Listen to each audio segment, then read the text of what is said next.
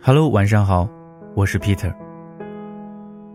今天这个故事的名字叫《为什么男生更容易爱上坏女孩》。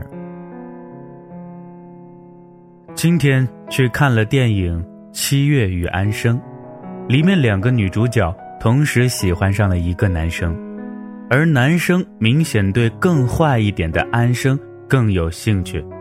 想到有人曾经问过我。男生是不是都喜欢坏女孩？其实，大部分世俗意义上的乖女孩都有相似的特质、相似的模板：乖巧、温顺、友善、内敛、没有个性、保守。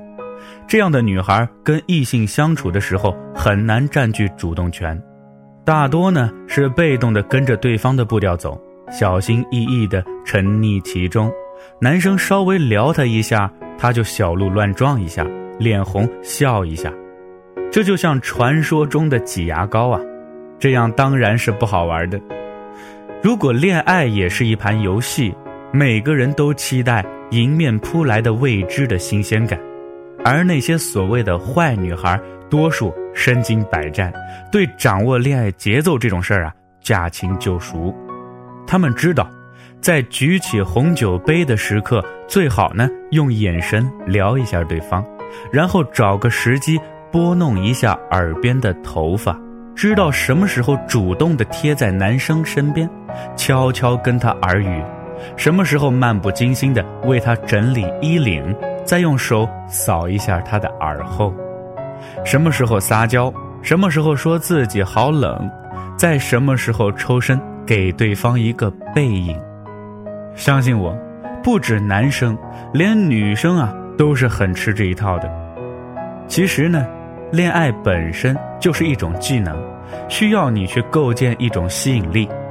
遗憾的是，大部分乖女生并没有掌握这项技能，或者说她们不屑于掌握。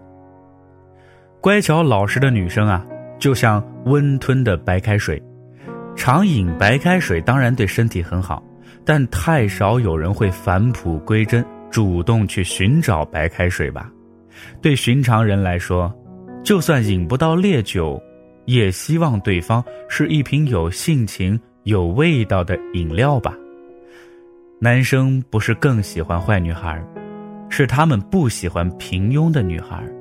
人性就是如此啊，哪有谁会生来会对平庸无比的人感兴趣呢？有故事的、有趣的、独立的、果敢的人，当然更有魅力了。男生喜欢的不是女孩坏到每天打家劫舍，坏到喝酒抽烟约炮还玩仙人跳，坏到打架吸毒的那种。他们喜欢的不是坏，是女孩身上有厚度的故事，像夏天冒着气的冰镇啤酒那样，又酷又带劲儿。只是碰巧，坏女孩大多走南闯北，身上藏着不少山脚的风和市井的烟。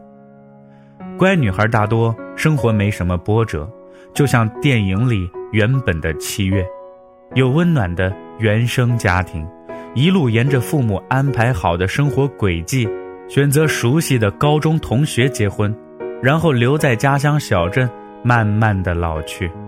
但你也没必要纯粹为了个人魅力去做安生那种锋芒毕露的顽石。我也认识像安生那样极端的姑娘，一生漂泊，也一生在提防。她们总是用最冷酷的一面在揣测人性，即使最后安定下来，还是带着一种对世界的冷漠。就像之前看过结婚生子后的陈珂的照片，还是让人很心疼的。但还是会惋惜，希望那些像七月一样乖巧的女孩，不要因为太矜持错过幸福。有时，哪怕就像电影里的七月那样，在图书馆笨拙地对男神献出不由分说的一吻，这就够了。慢慢的，你就会懂，真正吸引男生的，不是女孩身上扎眼的坏。而是他们散发出的略有侵略性的撩人感，还有那些有厚度的故事。记住，你不需要去做坏女孩，但你也别做寡淡的白开水。那么今天的故事呢，就说到这儿。